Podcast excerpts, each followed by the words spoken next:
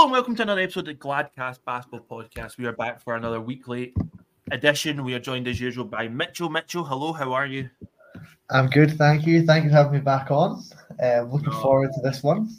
So yeah, we in this podcast we are going to review the Surrey game, uh, in which we've got interviews with players from both teams. We're going to preview the game against Plymouth. We'll also have a bit of arena chat after the first night, and we'll, we'll also preview both squads' games in Europe. And we'll have a special Gladcast episode about the European oppositions for the Europe Cup in the next week or so as well. So look out for that. Uh, we'll also at the end touch and seeing who Mitchell and I have as our gladiator of the week, which might be a bit of fun. So let's see. So yeah, let's touch on the Surrey game. Surrey game last week. It's uh, was a seven point victory for the Gladiators, who ran out eighty six to seventy nine victors over a Surrey team that just wouldn't go away. Um, team was led off the bench by Trent Buttrick, who double doubled, 15 points, 10 rebounds, and which and three blocks. No, one block, sorry, uh, which really turned out to be his kind of explosive game. I would totally agree. I think it's a game, um, massive game for us in terms of having our first game in front of home crowds, but also a big game in terms of the players that maybe haven't really had a chance to step up or haven't really had, done very well in preseason and our start of competition in Europe. Um, Trent is the obvious one with a, a really big game, MVP performance of the night. He was 100% from the free throw line, shot well, rebounded the ball well, did a bit of everything. He was a massive impact. But I think the team as a whole seemed a lot more comfortable at home, and having that having that home crowd cheering them on really helped to get them over the line. Yeah, and you just have to look at when you look in the delve in the game closer. Um, it was really something that in all the kind of interviews we, I did post game was it was about the team. Um, the team would all kind of said this was one of these games that if we could just put them away, it could have been a 25 plus point victory. Um, and that was to the respect to Surrey for just sticking around and making shots when they had to. You look at the spread of points, you had what four guys in double figures, and Ian DuBose had nine points uh, in 19 minutes. You had Clifton Moore in nine, Jovicic in eight. You so you had a really good, strong spread of points across the board. Uh, Farrell also had a double double. Yeah, and Farrell actually kind of set the pace quite early. Yeah. He's he scored the first two points of first two baskets of the game for us, and really came in that game with an intensity that he's been not really had for the for most games to start off the year so far. And having that first game, and getting the crowd roaring behind them, and then also having that dunk in the fourth quarter, also really must have been a really good confidence booster, not just for him but for the club as a whole to have that crowd yelling behind them. Yeah, and it's probably also the first game where he's not got himself into foul trouble early on, which I think for Farrell makes a massive difference. Um, one thing that I think this this year's squad look massively better on so far uh, is, is three throw percentage. I think that was one thing last season we didn't look as good. I think there's been games where we maybe struggled a little bit. Um, maybe it was a Europe game actually. We struggled on our three throws, uh, but it makes a massive difference when you're shooting 85% from the three throw line and then not having any real players in foul trouble. Oh, definitely. I mean, we- if you look at our looking at the stats of the game, the highest number of play, player fouls for anybody was Trent on three. Free throw percentage, nobody missed more than two. One, the four players missed one shot from the free throw line the whole game. So, like it was spread evenly. It wasn't like one person was missing a ton of shots. It was everyone missed. A few of the guys missed one, and it's, it's massive, and you can see the impact it has when we have a, good rotation of players where the fouls are equal across the board. There's no players getting in foul trouble early that are causing massive disruptions to the rotation.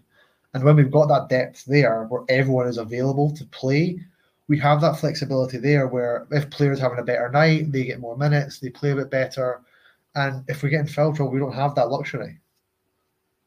Yeah, and I suppose you just have to look throughout the full team, the depths remarkable, and we'll preview it for the game with Plymouth. Like teams with lack of depth going to struggle, and teams get fouled. Um, let's let's talk a wee bit about Surrey. Um, they've kind of come in. They came into the game having only really played London, a close defeat as well to. I was going to say Manchester, but it wasn't Manchester. It was Sheffield, wasn't it?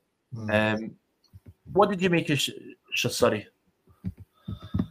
Surrey were always are always a team I, I worry about because we've obviously last year when we played them at the first time in their venue, we clearly didn't take them very seriously and they took advantage of that quite heavily. Yeah. You could definitely feel the the, the attitude to the, the team this year was a lot better. They've got a lot of respect for us. I mean, you look at their squad who they've got and some of the players they've brought in. I mean, Cam Gooden's done really good for what he has he was not great against us necessarily, but he's shown he's a he's a scorer in this league. He'll be he will be a threat. You've got a one-two punch of the guard spot of Andrew Lawrence and Justin Robinson, who any given night could go off, and we have to respect that. I mean, Andrew Lawrence in that game was seventy-five percent from the field. Like that's yeah. He, he also, if you care about bigger stats, an index of twenty-seven. Um, I think that was the highest for the game. Yeah, it was. Andrew Lawrence had the best index of the game. Yeah. Uh, he was brilliant. Probably you could say, well, why did they not give him the ball more to shoot? But he got nine assists in the same there.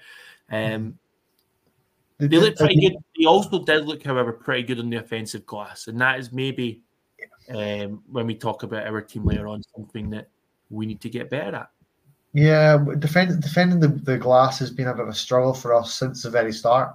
Even all of our preseason games has been the same issue. Oh, grabbing those boards has not necessarily been a strong suit for us. Um, but we you see the difference in the games that we win and lose is that the rebounding is such a big factor for us. We have a big team. We have a very long team up in Caledonia, and we should be getting more boards. It's just a commitment to do so, and rather than keep make sure you're focused on that side of the ball because we are we work better when we're all locked in and we're all focused. If we're not got that sort of connection there, then these offensive boards come, and then that means that teams like Surrey, they, I mean, if you want to put it one way, they got 12 offensive boards. We're giving up that many offensive boards. You can, in some ways, you could say we got a bit lucky that they didn't have a work that the scoreline wasn't worse off for us. Yeah, so from those uh, offensive rebounds, they only got 18, seven, I think it was 17 offensive rebounds. They got 18 second chance points. So let's hear, uh, after the game, I caught up with returning and former two time BBL MVP Justin Robinson. So, yeah, let's hear what Justin had to say on the game and of playing in the new arena. We're joined after the game with Justin Robinson. Justin, welcome back to the league. It's great to see you back up here in Glasgow.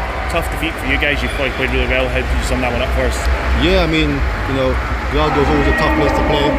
Um, you, know, they've got a, a, bunch of talented players. They've got a good coach. Um, you know, we had our chances. You know, we, we brought it back to two, three points yeah. multiple times. Um, we kind of just shot ourselves in the foot. You know, we just got to play with a bit more poise um, and just under pressure really.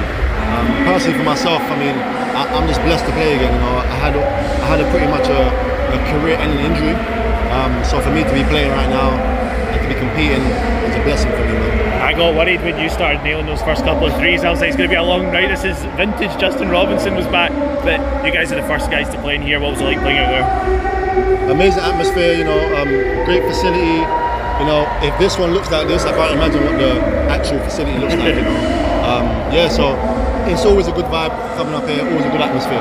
Yeah. So what is what's next for you guys this season? What's your objectives for it? We just gotta get back to the drawing board, um, watch some film, and see what we messed up on. Um, and you know, we got a young group, so there's gonna be a lot of growing pains. But this is why myself, Andrew Lawrence, Teo, the more experienced guys, you know, we're here to lead and help those guys on the process. Um, so you know we just got to keep fighting and try and get a win. Justin, all the best. Safe journey home. Thank you, thank you. I appreciate it. So let's Mitchell go back and talk about the Gladiators. We touched on it a bit there when we said maybe giving up sometimes too many rebounds uh, mm-hmm. and protecting the paint a wee bit more. We look at the squad we've got our dis- our disposable we, disposal. We've got some cracking rebounders and some really good defensive players. Mm-hmm. Um, it seems like when you've got Clifton Farrell, you almost feel like your team should be getting these rebounds, but maybe that's testament to also where the league's going. Like you had Saquon Jameson getting, I think you got four or five. You had Hunt as well, the Kiwi getting a good number. Is this just something where teams are just better at battling on the boards? Potentially, it could definitely be a factor, but I think that when it comes to, for my opinion anyway, when it comes to rebounding, the defender always has the upper hand. They should they should always be dictating the pace of where the rebounds are going, where that ball's falling. And it comes from being locked to your defender, boxing it properly, and giving other players a space to grab that ball. And the offensive glass and rebounding is something we definitely need to work on. It is it has we got we grabbed 44 rebounds for the game, which is good, but that we still gave up, as we discussed with Surrey already. We gave over double digit offensive rebounds. That's a lot of opportunities. Um, I can guarantee for a fact Gareth wants better on that front. we all do. We want every opportunity to grab those boards and get either get the ball advanced up the floor or just defend it to stop the offensive glass. And I think with the players we have, I mean, you look at Farrell had 12 rebounds, 10 of them defensive rebounds. Trent was 5 and 5 on offensive and defensive rebounds. Outside of that, the next highest was Patrick Whelan on 5, Ian on 3. We need to be more consistent across the board on that. Everyone needs to be contributing on the off, on the glass to make sure that these offensive opportunities aren't coming. Yeah. Yeah. And it'll be interesting to see as we head into the next game against a team who don't really have that big presence. They've got some big rebounding guys and maybe Wiley and uh, TJ Atwood defensively. So yeah, it'll be interesting when we touch on that. Um, and Surrey are definitely do they bring a lot of energy to their game, and that's kind of their style. They bring a lot of fast-paced intensity from start to finish. That's why the game was what it was. And Plymouth will do similar in many ways. Um, they don't have the same setup that Surrey do. They're also a very different team, but that sort of baseline of energy and intensity is there. That's what Paul James likes in his squads. So this but is always. I was also really interested. Sorry to interrupt, Mitchell. Okay. That when I was obviously sitting down to what at the Surrey bench and hearing them their dialogue of they wanted to get out and run and make us turn. Um, there seems to be a bit of chat that maybe you play the gladiators at pace, you want to beat them up the court, um, which is really interesting. Mm. Uh, I remember as well, and it, it's when you look at the stats that makes it more amusing as well that um, kept hearing Lloyd Gardner turn around when Paddy Wang had the ball saying Lucas couldn't guard him. Well, if he can't guard him, he stopped him. He only played, scored seven points in some 18 minutes. And if we're keeping watch was last season one of their main threats, um, who's maybe struggled so far this season to being seven points, three rebounds. Okay, he got a couple of steals on. Actually, one of them was on, I think, Farrell or Lucas. Um, then fair, fine. But it was interesting hearing people being like, oh, they can't guard him because of speed or movement. So it'll be interesting to see if that is a some like a dialogue that continues. That if that's in what teams are scouting gladiators, being like, yeah. oh, you can if that, if that, yeah, if that is a scout for us, then the only response really is we play better team defense. And I think that's what Gareth is trying to focus on a lot is that playing as a team on the defensive end and communicating constantly and supporting each other on on either side of the ball.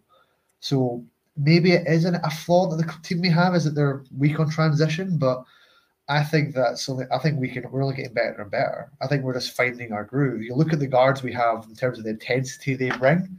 DuBose is a very energetic player on the offensive end. He does bring a lot of intensity on defense as well.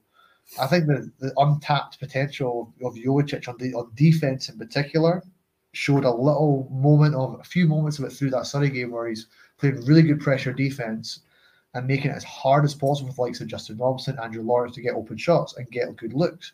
And I suppose Not that's when you look at it as well. Andrew Lawrence has played really well in this game. Mm-hmm. But he's he has only really taken four three pointers, which yeah, means to me we've we've forced him into being a facilitator. Fine, he's got nine assists. Uh, I would love to break that down and be able to tell how many of them came to be threes or twos. And there'll be some way I could work that out. That mm-hmm. doesn't mean I need to watch the game in, in its entirety. But okay, he's got 19 points from shooting that efficiently. That's very rare in this league to see someone shoot that well. And actually, in reflection, and I, I don't know if it was spoke on in Below the Rim or other shows, um, Andrew Lawrence stat line or whatever. It's actually really interesting here. I've not heard his name mentioned all week about having how good a performance that was. Yeah, it is interesting the fact he's not been mentioned very much. I mean, he led the whole game in scoring. Led the game in scoring, led the game in assists, led, yeah. leads, leads the game in index. I mean, even his game on the weekend as well. He also had a really good performance in that game too. It's he's a very under the radar pick right now, which seems weird to say for someone that's of a high, such a high notoriety as he does for GB basketball. But like, if what if they find a way to get him more good looks and get him more games of that caliber, Surrey will pick up wins this year quite easily. And I mean, Justin Robinson, he took what? He got three for 12 for the game, took nine three pointers, only hit three of them. That's not a typical Justin Robinson game, but you saw when he was getting open looks, he was scoring them. And that one two punch is a scary one for any team in the league. Definitely. And then let's finish this game before we hear some interviews. Um, it was great seeing some of the guys really get involved and uh, the atmosphere kind of helped build it. Um, it was brilliant seeing Lucas have his best game in the kind of league so far. Farrell having his best game, Trent having his best game so far, and the fact we're saying so far is a real positive. You, you look at the potential potential for this team, and you talk about um, goals. Uh, Gareth said from on the Gladcast earlier on is the ambition is second place. So that comes with kind of lofty and those lofty ambitions come with it also a target on your back. So yeah, it was great to see uh, some of the new guys really step up and have their best game. Oh, definitely. And I think we need, as you said, there's more to come. This is the benefit we do have is you you get to see with the minute spread. That's one thing I've really kind of focused in on from watching the game is that there's quite a good spread of minutes from a crop for a 10 man rotation the fact we've got 10 guys all playing double digit minutes at this point of the season is a really good sign because it means that everyone can contribute, everyone can play their part. And no doubt there'll be games where Lucas doesn't play very well. That means someone else has to step up. That could be a Fraz, that could be a Patrick Whelan, that could be Kyle Johnson. The benefit is we have that depth where if one guy's not running, someone else can fill in. And having these guys all performing probably one of the best games of the year in front of a home crowd is a really good sign.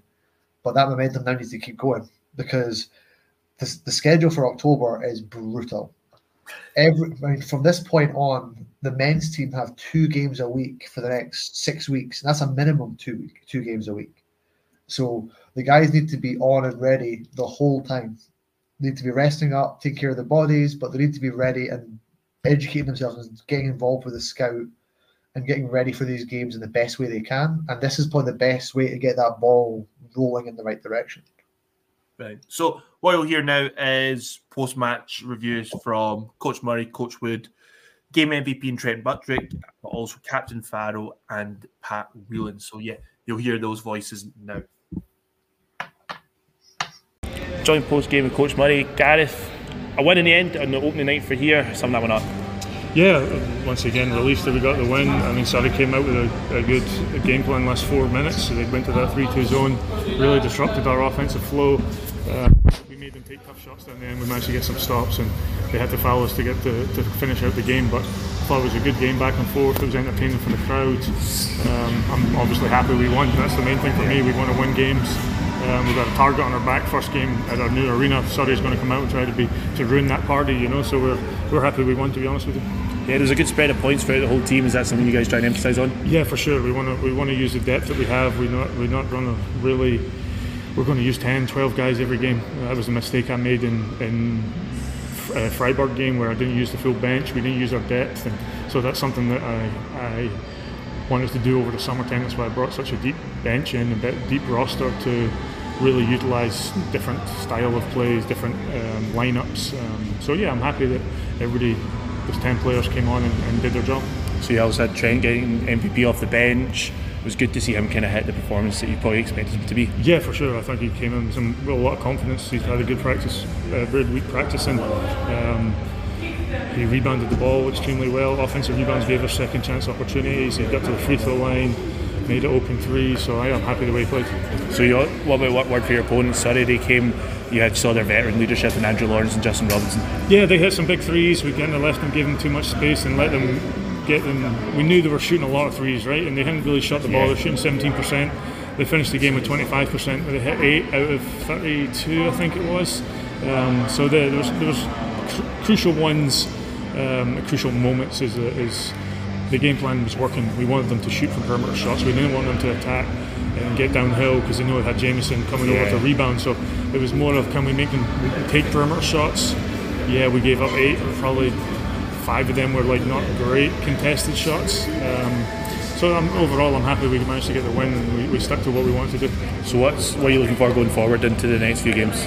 Um, just more consistency, more understanding of when when the flow of the game is not really suiting us, that what we can run, what we can get into. I thought we struggled with that at times tonight, where um, they went that 3-2 zone. We drew up a couple of plays to run against the zone, and we they went back to man, and we didn't recognise, and just this, those like little interactions where if they throw different things at you, we can we can adjust quicker, pretty much. Nice one, good win, coach, and all the best for the rest. Thank you. Hey, we're joined post game with Coach Daryl Wood. Coach, great win in the end. Always good to get the first win at home, but also being opening night. How was it for you guys? Yeah, I think that's the most important thing. You know, uh, first game in this venue. Hopefully the fans have enjoyed it. It's an incredible space for them. You can feel the buzz in the fan zone just now. Um, it was just important to get a win. Of course, after that sort of first quarter, I felt like we came out with some intensity, a bit more intent. We maybe let that slip a little bit. So we'll have to look at the film judge out why that was. You know, we didn't quite fire like that all game, so that's a little bit disappointing. But like you say, the most important thing was to get this win at home and get the winning record started here.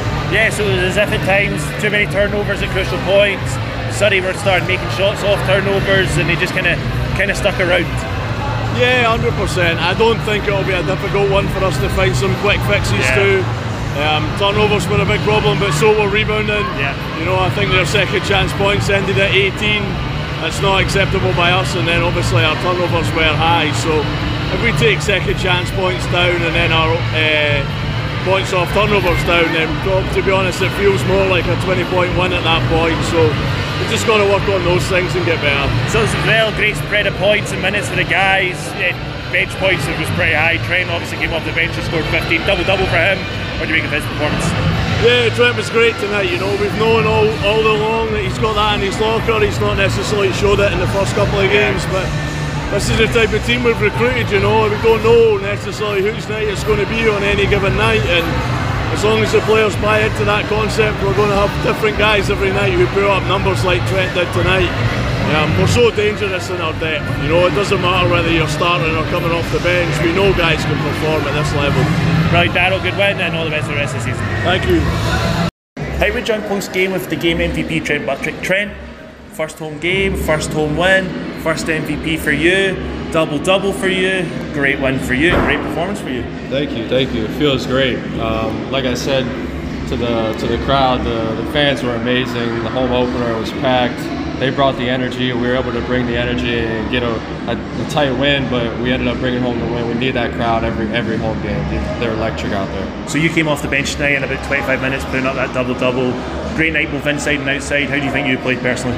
Uh, I think I, I think I did well. I was just trying to make the effort plays, and the ball was finding me. You know, not every night's your night, but tonight ended up being mine, and my teammates were finding me and giving me open shots. And you know, I, I, got to the free throw line a couple times, but just trying to make effort plays and, and play hard and, and, play as a team. What did you make of Surrey's performance on you guys tonight? Uh, I thought they fought uh, really hard. They, they they kept kept themselves in the game. We got the lead to I think 15, but they just kept closing the gap and closing the gap and fought the whole way. So much respect to them. They played really hard, and uh, yeah, they, they played a good game. So what's next for you guys? A couple of games coming up. What should we expect from them? Uh, I think we got another game on the 12th, and then we traveled to Romania and for a FIBA Europe Cup game. So um, just got to keep riding this momentum and, and, keep pulling out wins and keep playing together and staying together and playing as a team. Brilliant. Thanks, Trent. Thank well you. done again tonight, Appreciate man. It. Hey, we're joined post game with Captain Farrell. Farrell, it was opening night here. It's a good win. Could have been better, but yeah, sum that one up for us. Yeah, the main thing is that we protect our home court we do what we're supposed to, take care of business and get this win. And, um, it was it was great to have all our fans here, our first home game. The atmosphere is amazing. Um, I'm just really happy that we're able to play at home in front of our fans in such an amazing uh, facility. Yeah, what do you think you guys can do, like mainly to get better from that performance? Yeah, we just need to learn how to read uh, the defense because they were switching up their defenses a bit there in the fourth quarter, and we weren't. Uh, we were ready for uh, something different, and uh, so we were just a bit stagnant. We weren't moving the ball around, so we gave them a chance to get back in the game. But of course, we rebounded well. We shot our free throws well. We closed out the game, which is the most important thing. Yeah, you saw a really good spread of points throughout the whole team. Is that something that you guys emphasise on, making sure the, the ball is shared? Yeah, I mean, the main thing is that we've got a lot of depth on the team. So we've got 10, 11, 12 guys that can play. So, you know, we're going to go out there, give our maximum effort, and get the next guy in. So, you know, we're, we've got each other's backs, and we're just going to keep going like that. We don't, any, it could be any guy's night every game. So it's really good. That the teams can't really scout us like that. You know? Yeah, absolutely. Farrell, great win. All the best of the rest of the season. We'll speak soon. Thank you, Good lad, man. Hear myself on it. Hey, we're joined post game by Pat Whelan. Pat, it was home season opener for us, opening this facility. Big game, big pressures. How would you sum that one up? Yeah, I mean, not the prettiest basketball game. Um, I think, you know, like like we just talked about, we, we never really got out to a huge lead. Um, and I think, you know, we'll get better as the season goes on at varying teams when we're up 14, 15. But always great to get the home opener win. Yeah, it was nice to see how you started on the floor and then you started kind of helping the guys off screens and whatever else. And also, this team seems to be able to spread the points. Yeah, we spread the points, but I think I think our best asset really is going to be defense the whole season. Um, you know, we're an unselfish team, so I think offensively it'll be a different guy every night, and uh, I think we really got to stay locked in on defense and, and keep keep working hard on that side of the ball. And a word in Surrey, they came up the road looking to upset us all here and ready to put in a decent performance. Yeah, I thought Surrey were good today. I think um, that point guard play is very good with Justin Robinson and Andrew Lawrence. Uh, two great players. You know, they got Josh Steele coming off the bench who plays well. Um, yeah, I think they're a good team this year, and I think they'll pick up more wins than last year for sure. Hopefully so for them. Pat, good win. Enjoy the rest of your weekend, and thank you again. Yeah, appreciate it. So, Mitchell, let's now, for our third kind of area, let's talk about the arena. Opening night, a sellout, a near capacity crowd, uh, a home win, which is always the thing you want to have in that first game in a new facility, is to notch that first win under the belt. Um, near enough, base at full house. Brilliant game for the neutral or a new fan. The place was noisy, like that's the first thing that hits me. The lighting was superb in the place. The entertainment was superb. You were obviously on the bench as such. How was it for you? Um, I think, oh, the best way to describe it was it's probably one of the best productions I've seen in bas- in basketball periods in terms of my experience in the UK anyway. And this is just the start for us, which is the scary thing. Like there was there has been we've got plenty of feedback internally and externally of things that did well, things that didn't go well. And it's all been taken on board and we're all we're trying to improve it on a game by game basis to make sure we're building the best product possible. From court sides, it was really, really loud. Like I actually have said to a few guys, if it continues at that level of intensity, it'll be one of three venues in the UK that I would need earplugs to, to work in, basically. It's that loud.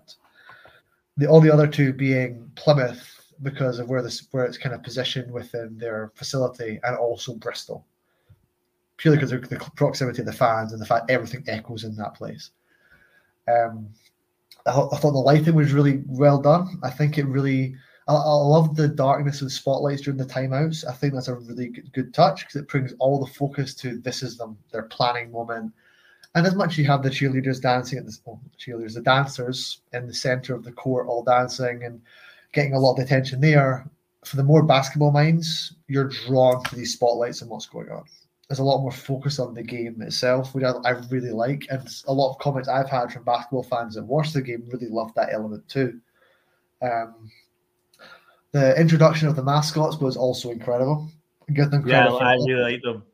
They I really, the I'm a big fan. Of, I'm a big Maximus fan. I'm a big Maximus fan. Well, um, um, I I loved it. I thought it was incredible because because of how they separated the entries. Because they had one entry from one side, one entry from the other. It meant everybody on one side could only see one mascot. Everyone on the other side could see the other mascot, but you could never see them both. So you had no idea there was two coming out until they were already on the floor. So it was chaotic. I couldn't stop laughing at one point because just the dance routine was. For me, it was more so the fact that Minnie Mouse was so coordinated with it, and Maximus clearly needs to work on his skills a bit. Yeah, I think Maximus needs to be hitting the hitting the hitting the changing uh, the changing room, the, the sports hall, get practicing. Maybe it does need to be in the change room, get a bit of a warm up, bit of a pep talk because maybe stage fright game one, whereas Minnie Moose came out and she owned the floor. Oh, I'm sure she can. She'll, he'll pick up some tips from her through the season, no doubt. Uh, but yeah, it was brilliant, and obviously heading into Plymouth, a Thursday night tough one as well because you've not only got Thursday night, we've also got a Scotland football game to compete against, which isn't ideal. However, it's a massive game for Scotland, so maybe fair enough. Uh, but games on Sky again. Yeah, it's a good oh. one. Two two Sky games in a row to start the venue. Can't complain. I, mean, I don't remember that being in the original press release from the league, but hey ho, we will take it. So let's fire straight into the Plymouth City Patriots. Mm-hmm. They've had a turbulent year. not talking about season, turbulent year. They had mass changes at the start of the calendar year to their squad, and PJ decided to roll the dice heading into the new season. They've recruited a really interesting team on paper. Um, they brought up from D1 or England Division One Taylor Johnson. Um, he same uh, college kind of build up and played last year with uh, league MVP, uh, league player of the month, Van Rye. TJ Atwood comes from my season over in Europe, playing in the I think it was Slovenia or Slovakia, Slovakia, uh, a league that Ramon Fletcher kind of excelled in. They've brought in Mason Faulkner as their kind of combo guard. Mason has really kind of led that team really well. From he comes from Louisville, and then they've got Jacob Wiley, um, who played kind of played Greece Division Two. Um, Plymouth come into it with a mixed start to the season. Uh, they've won one one out of four games, five games, sorry. Uh, they beat the Sheffield Sharks and had close defeats to the Giants and also Leicester Riders. They have been blown out by the Bristol Flyers in their other two games. Bristol maybe. Do you not think I actually think the Mitchell that I've got to stage where I think Bristol could just be their bogey team this year because that's two very similar performances from them. Yeah, they definitely could be. I mean, looking at the score lines, you're looking what 63 92, 65 82. So that that's probably credit to Bristol's defense and how they sort of manage the game. So yeah. You, you're seeing a team that's consistently hitting the same tally of points each time, but the other team's beating them regardless because even the, the points difference that they're scoring, they're holding them to a certain number of points. So I think that the, Bristol could very well be a bogey team for Plymouth, which is a shame because that Southwest Derby is one of the most intense in the league. Yeah, and I think you look at it, it's for them their closest kind of rivalry geography based. Um, I think in the past couple of seasons, latterly as Raiders, the Plymouth franchise, and maybe the start of the Pats last season, they had some really good matchups, and um, budgets make a massive difference in this league, as we know. Um, but it also seemed with, with the last game, shots just weren't dropping for Pats. They seem to in games when they get close and to get to almost tighten up and just play one on one basketball. They put the ball in either Mason Faulkner's hand, TJ Atwood's hand, and then hopefully if those guys if those guys make it, they make it. But if they don't, they dribble into trouble. They're hoping that the defense the defense is collapsed enough that someone like a Taylor Johnson's open for a three. Mm. Um, okay. They've my also question, got. On you go, sorry. So my question for you then is just looking at this thing of what you just mentioned there. What was the difference for the Sheffield game? Because obviously we were playing Sheffield on Sunday this week, and what was the difference between the Plymouth victory against Sheffield and the was against Indy's losses? Oh, it's a brilliant question. So I, I think that Sheffield game, they made shots. Plymouth's issue is they don't make shots. Plymouth also um, got some decent defensive kind of minutes from Mackay Noble. They won't. My understanding is Mackay won't be playing. Um, he's still out of concussion protocol. Um, they got some efficient minutes from Joe Hart defensively. He made his first bucket coming back from injury. Um, that Sheffield game was really interesting because they starved some of kind of you'd ex- they starved some of kind of Sheffield's main guys from scoring. Ramsey had a Ramsey, Routinho, um, didn't really hit the lights. Bennett Cook didn't really play either. Um, so it's a really and that I find that was a really interesting matchup because they limited the star players and it meant that just really Pipkins went to work. Um, I think is it RJ Eytle-Rock did okay for them in that game. Um, but if I remember rightly, I think in the end that was just Plymouth in the end making some tougher shots rather and maybe when you then I'm actually just opening now. Sheffield didn't have a good game that day. Um Kipper Nichols, it was his first game kind of back in there. He'll make a massive difference to them. But as I've said on other forums, I'm not a big Sheffield man this year. I don't think they're actually they've got some decent results so far. They obviously opened their new place and absolutely annihilated Newcastle. Mm-hmm. But I would now, if I was to change mine, I'm still not massively convinced that Sheffield are going to be that great. Mm-hmm. They beat a Newcastle team that are kind of going through a sticky patch, mm-hmm. and Plymouth beat them because Plymouth kind of beat them at their own game. So I think Plymouth are there for the taking if we can upset their rhythm. We don't allow them shots. Um, Plymouth are going to be really interesting to see how they come out, how their depth is going to go.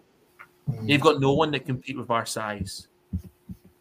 They've only got um, Johnson's what six tens listed as six ten. But he plays on the primer.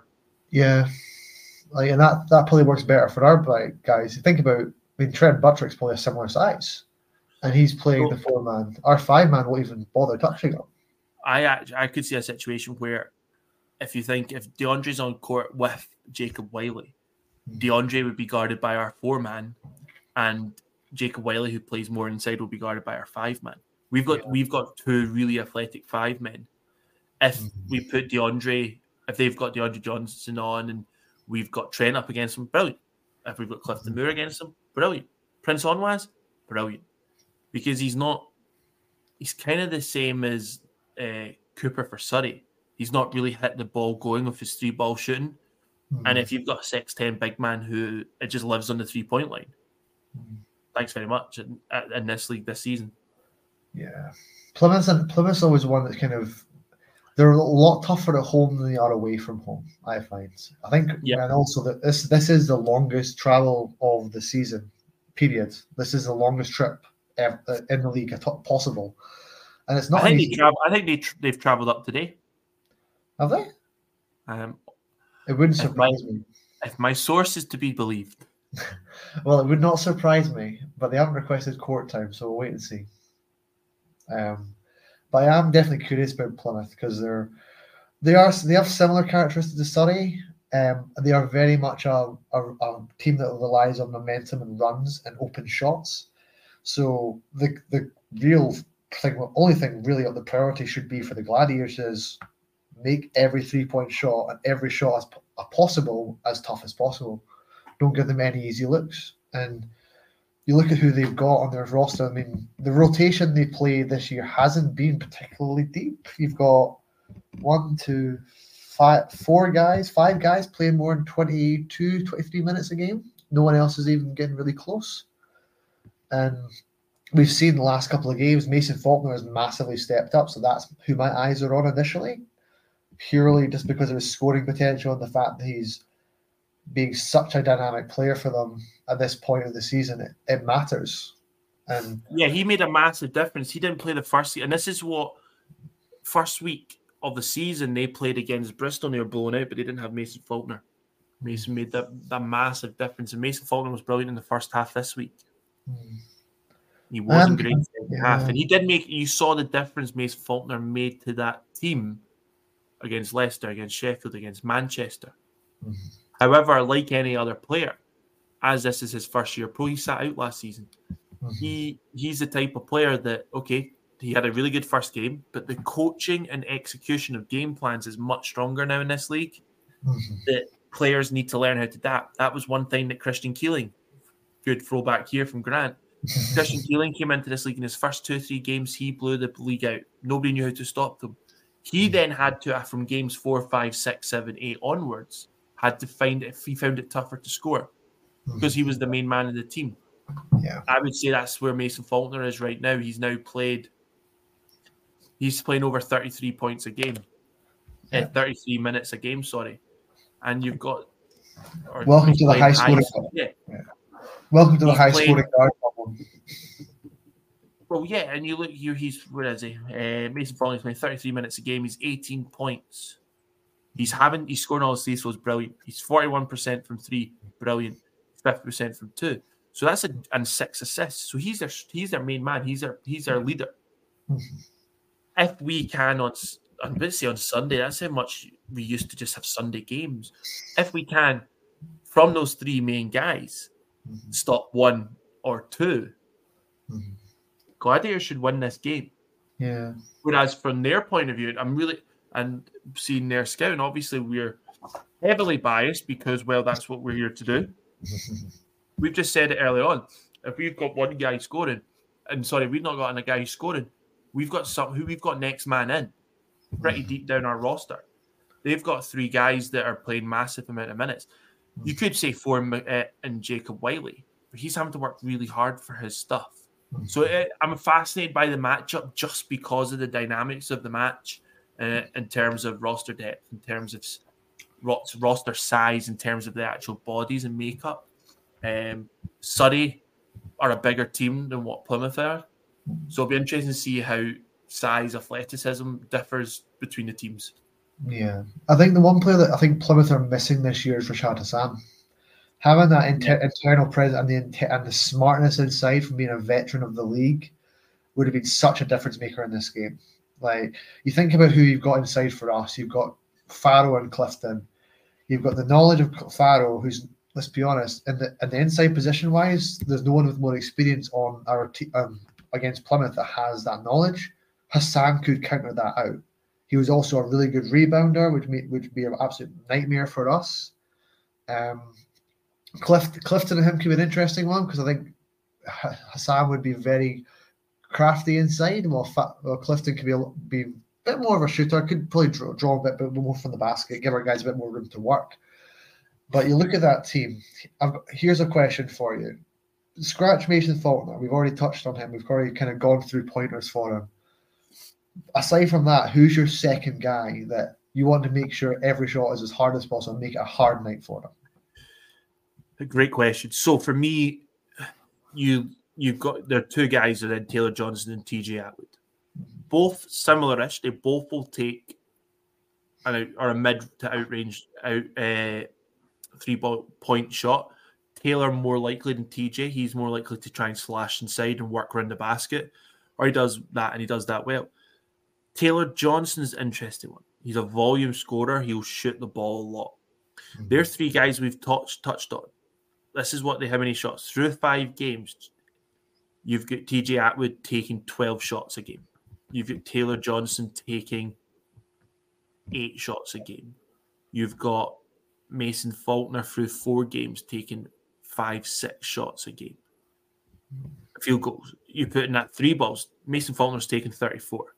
Um, DeAndre Johnson's taking 22. Taylor Johnson 24. So they're going to shoot a lot of threes. That's what um, Plymouth are going to do. So if you can limit the three ball option for Taylor Johnson, our interior defense will beat them. I would agree. So I think you if you take away Taylor Johnson's threat and they're left to say a TJ Atwood, again, I'm not worried by that because you've got guys like Lucas Pleasure, Fraser Malcolm off the bench, Kyle Johnson. I'm, I'm really curious to see what our coaches do as player matchups. Hmm. Do you think there's a chance we could play a small ball lineup without a without a five man? I would say no. I don't. Hey, that's a really good, interesting point. It depends. So if you're doing that, you're putting Trent at your five. Are you then putting Lucas at your four with maybe Kyle Johnson or Fraser Malcolm at your three, with Pat Whelan at your two, with Ian DuBose and Mihailo at your one? That's a really exciting lineup for us. That becomes a really much of a shooting lineout to match the Patriots one. Mm-hmm. Does that go with what coaches want from us this year? When I think we would dominate the inside battle, I'm not sure. It would be that would be really fascinating to see that combination on court from a sheer volume shooter or yeah shooter mm-hmm. point of view. Yeah, it's it's an, it just came across my mind. Just thinking, looking at their roster and thinking they don't really. We mean we match them size for size, position by position. If if Farrell gets in foul trouble, if Clifton somehow gets in foul trouble, if they both get in issues, we could easily put Clifton or even Prince at the five spot and play a small ball lineup because we've got everyone aside from Farrell really can shoot the three ball on the team, realistically. So we could do a small ball lineup and spread the floor nice and wide and make it as give us plenty of space, which also means if Mihailo if Jovicic is playing your one spot at that point, it means that he has four options available to pass that ball out. Also gives, gives our guys the bows, it gives Whelan, it gives even gives Mihailo himself and Kyle Johnson as well opportunities to attack the basket and also draw defenders in to then get other shooters open. Yeah, I don't know if it's going to happen in the game. I just it just a thought that came across my mind looking at the, and the more I look at this Plymouth team and thinking like we sh- interior we should absolutely destroy them, but the, the the question for me is this has to be a win that sets some momentum going forward. The win against Surrey was one thing, but we need to put Plymouth away early and, and beat them beat them confidently before we go play Sheffield on Sunday and before we play Sibiu next week as well. And for us to do that, maybe that is if our shooters get going, we play a smaller lineup, spread the floor, and get more shots on the floor, and get maybe give our big guys a rest for Sunday because Sunday's a lot more physical, a lot of a tougher game than tonight could be. But is it? That's my thing of what I'm thinking the league's getting like in terms of teams matching up and whatever else. I think they're really similar games. We're not seeing Bennett Cook as much for Sheffield. He played pretty decent against Newcastle, but that was a blowout win. Mm. So I'm really curious to see. uh, We're still obviously f- we've three, four, five games into this season where we're not really seeing the. There's not really a kind of this is what this team's doing yet. There's a lot of changes happening. Um, I think teams stick around. You just have to look. Patriots are dangerous. You saw they're probably similar to what Gladiators were last season in terms of games that we lost. They hmm. lost the game against Manchester. Plymouth should have won that. They lost the game against Leicester. They should have won that. They should have won those two games. Those two games were chances where Plymouth, when the going got tough, they struggled. They're going to find a way eventually to win those games. So I am really intrigued by this game. I think hmm. it's one that Gladiators should win by just by the sheer depth, talent, um, hopefully variety of our attack that allows us to, yeah, take the win. Yeah, I think it's interesting looking at this is only our fourth game of the year in the season anyway. Yeah. And I mean, the que- there is obviously going to be questions at this stage of the season because obviously it's right at the start, and there's always there's always room for growth, and there's always ways to improve. And we didn't have that ability to knock Surrey down properly last week. Like the game, we only won by seven points. Realistically, you feel about the, how the game was going. It should never have really finished that way. We should have been able to put them away in the third quarter, push out a win, and make it a, even a 16, 17 point win would have been a lot more comfortable for us and what we would expect of a team of this caliber against the sunny team.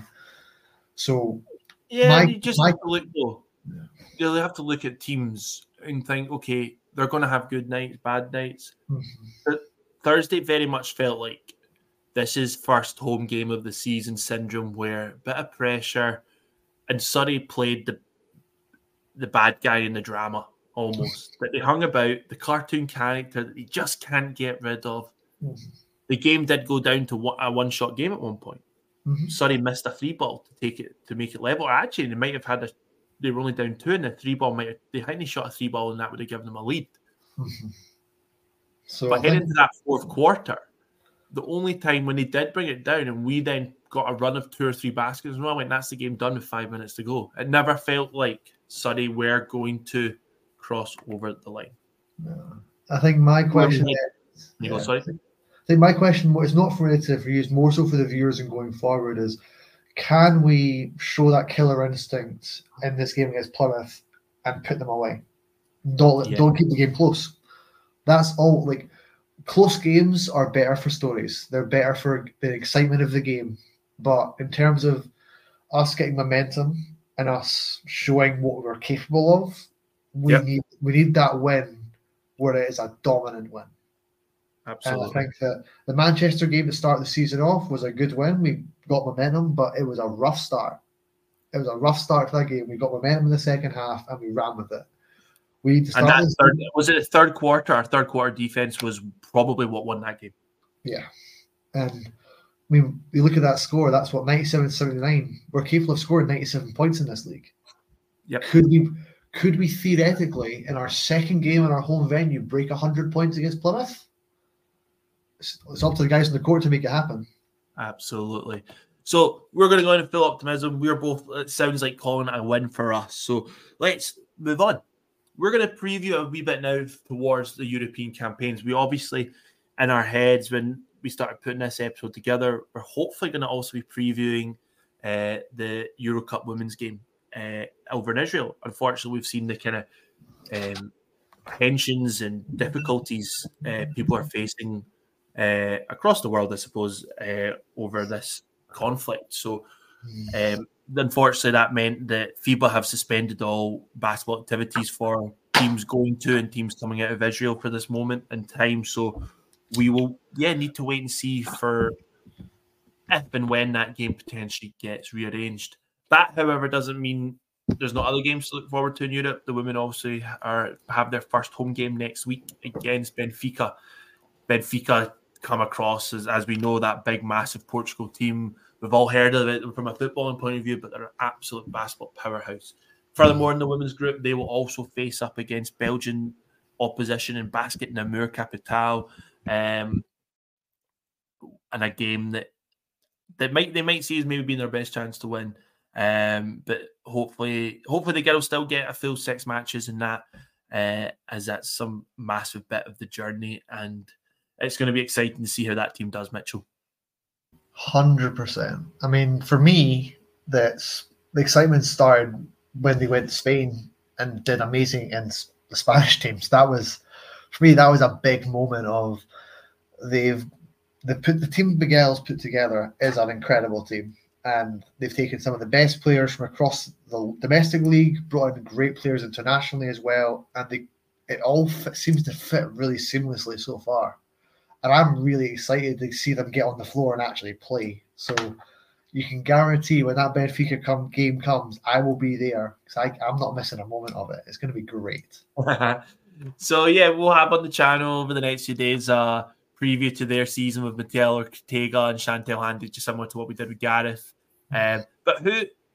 I'm, I'm interested. To see, you've obviously touched widely of how exciting this team looks. We've obviously seen Chantelle is a absolute veteran of our sport in this country. We've got Erin McGarrachan as well, who's who forced our way back into the GB reckoning after her performance last season. We've got Robin Lewis, but we've also then recruited some absolutely intriguing players from domestically and Samantha Roscoe, Hannah Robb, Ki- uh, Kian Omer Jones, um, Kirsty Brown. We've then got the return to Scotland of Lakin James. We've got new talent into the league, like Ariadna Pujol, Avina Putra, uh, Bintu, and then obviously Ndai as well. And you're like, you're just looking at that and going, wow, um, I caught a glimpse of practice last Friday for them, and the intensity was superb. But who stands out from your point of view of the new talent into the team?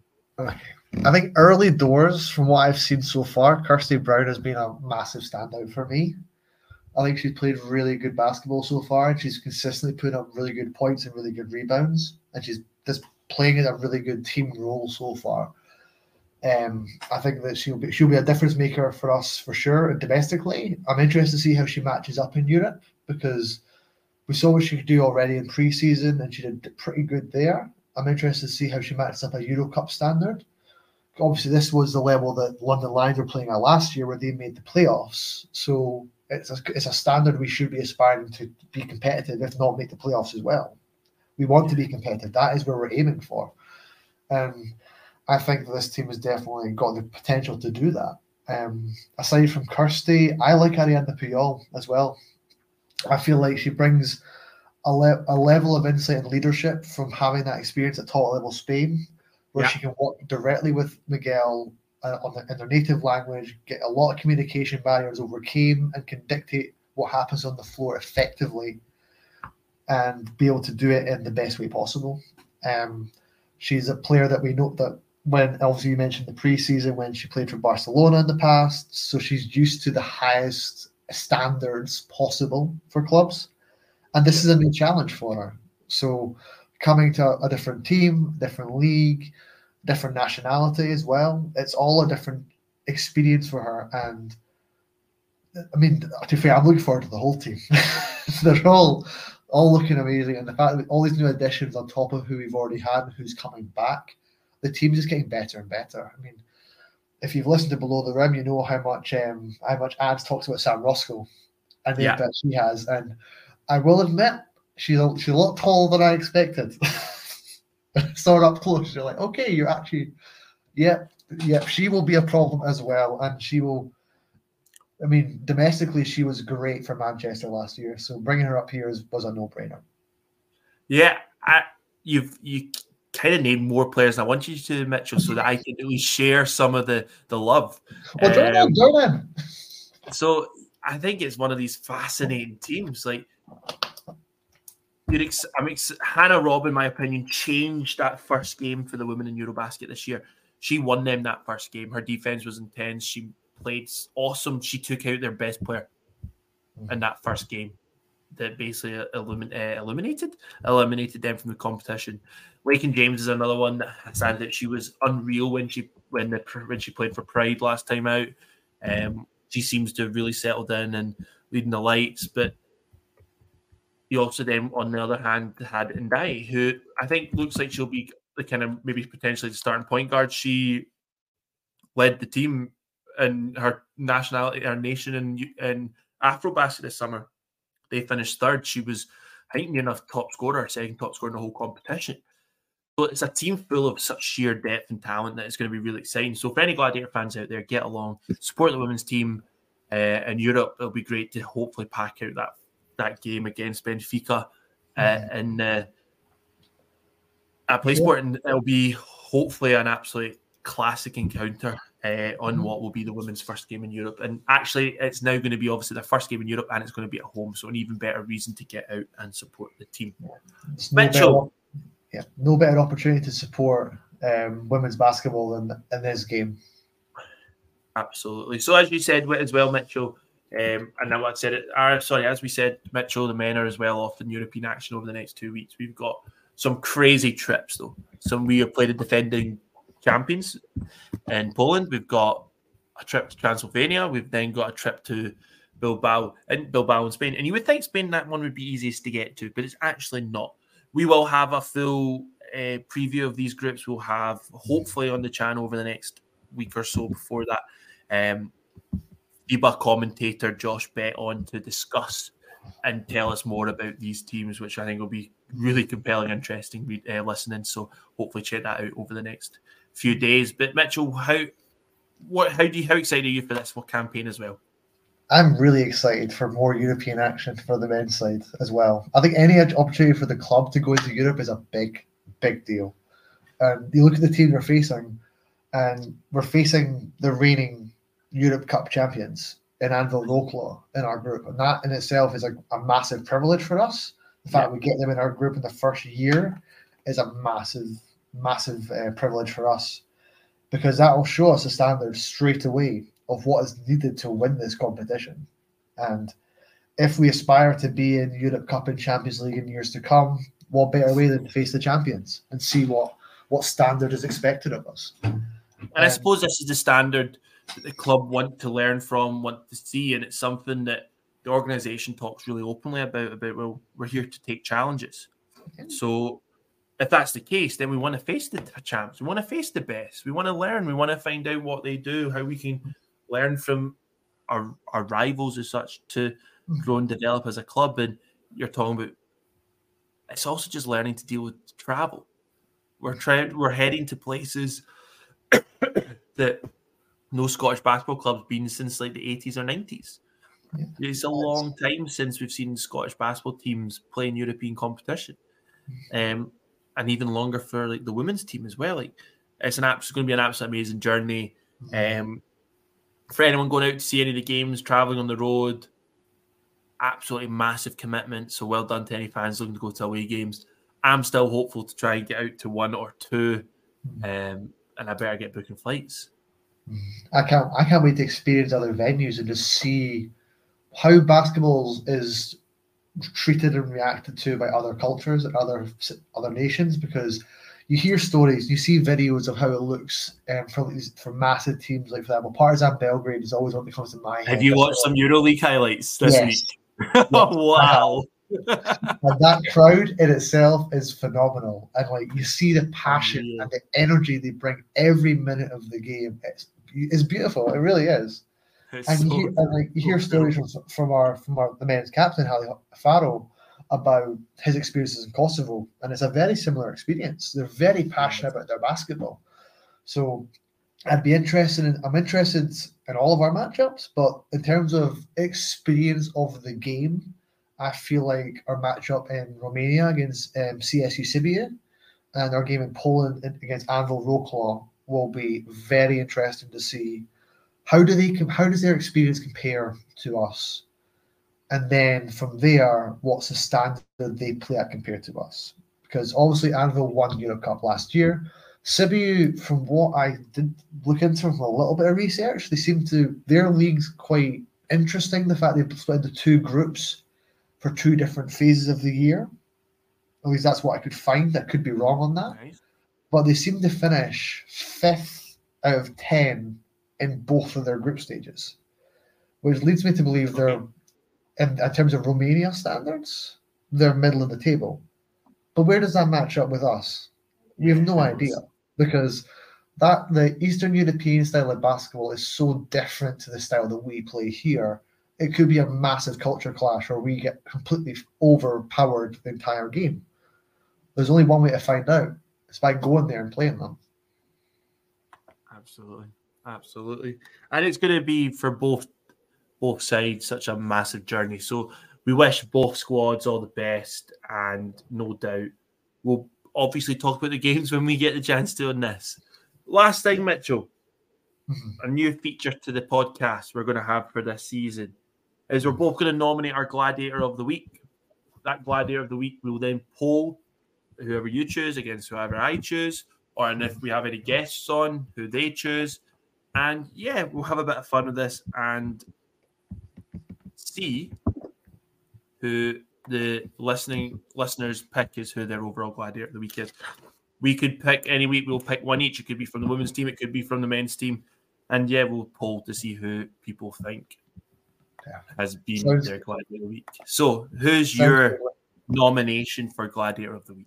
Oh, okay. I'm gonna look. I'm gonna pull up the box score. Ah, I think we should I'm, a, ban hor- box I'm, I'm so, I'm a horrible stats fan. I like looking at some stuff. I like having that information to hand. Okay, so give me a minute. Let me look. Ah, come on. I, I need to. I'm like, I'm a very data driven guy. I like having the numbers there, but, I, but I look for stuff that's maybe behind the scenes because, for example, I'm not. He's not my pick, but Prince Onwas played 14 minutes, and you look statistically, he doesn't look, doesn't wouldn't look like he did very much that game at all. He had one rebound, two assists, and a steal, and, and one foul. But anyone that watched that game can tell you his impact was much bigger than the stats would show. There's always a few of those guys in any game. And for me, my pick for Gladiator of the Week is Mihailo Jovicic. Pure, like not just because his, his stats are okay for the game. He's he played one of his best games in a Gladiators uniform against Surrey. For me, the standout for it was his intensity on defense. He showed little moments on offense of his aggression and showing that quick speedness that we saw um, in Serbia before. We just need more of that. We need to get more of it out of him. Defensively, his intensity that he played against Andrew Lawrence and Justin Robinson in Surrey was phenomenal. And I feel like he, he gave his all the, eh, for all 21 minutes he was on the floor. And I think he's probably my pick for who my gladiator of the week is. How about you? Who's your pick? oh, I think I was wondering who you'd pick to see if I would have to go elsewhere, but I was so impressed by Trent's performance. There was two moments that stood out for me. His he one of his he nailed on his three, he ran up before it and did a massive fist bump. There was also a moment that didn't result in uh, points for us, but he got it was the three point block he's got where the guy was pushing his clock. His defense was superb. He was right on his man. His man's going to shoot the three ball and he's blocked him. He's then gone down the floor. And I think it was Pat Whelan's passed and it's just overcooked. That's the intensity I want from the Gladiators this season on defense. So it looks like it's going to be a vote between Trent and Mihailo for Gladiator of the Week. We'll put that poll up. Put that poll up. I That think poll up here tomorrow, and probably should go up tonight. We're going to try and get this. We'll try and find a way of getting this podcast out sooner in the week. So right now it's been recorded Wednesday, day before the game.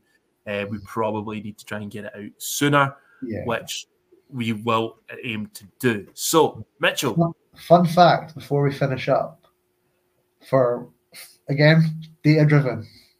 But Buttrick and Jovicic have the same plus minus for the game. Just saying. Brilliant. So, for those listening, up to you to decide. Mitchell, thank you for joining us tonight. Not a problem. Thank you for having me. It's a very And- interesting week for us. We've got obviously the game on Thursday, but also Sheffield on Sunday too. Yeah, we've not we've not even previewed Sheffield. We touched on it a wee bit. We've previewed the Pats game, and then we'll review next week both games that that we have, and we'll go from there. I suppose we've only previewed the one. Uh, well, we touched on Sheffield a wee bit. We probably could have touched on them a wee bit more, but Yeah. we're focused on Plymouth. So with We- we Sheffield don't- as well, Yeah, as we I've said, a lot of Sheffield. I mean, Bring I've it- kind of bring said. I, I, I've said they're the same as Plymouth. So Uh, I would place. I, I don't know. I'm I'm more worried about Sheffield right now than I am about Plymouth. But I think that I don't know. We'll see. Sheffield have have been a team that really raised eyebrows early in the year. I'm interested to see what happens with that, and I'm I'm hoping we'll we'll play better than some other teams have against them. But the fact that we ma- the fact that we beat Newcastle by a lot would raise the eyebrows. I think more so because Newcastle aren't playing well, more so than Sheffield played really well.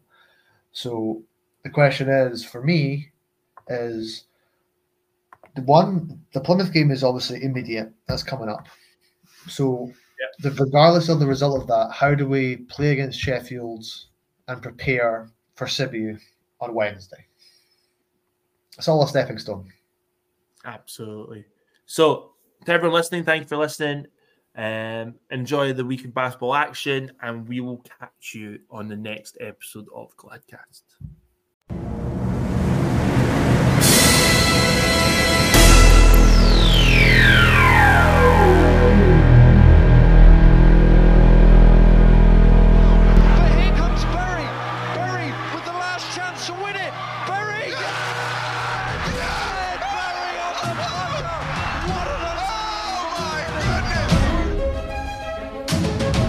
Big shots. Davis to reply. Yes, he hits a three.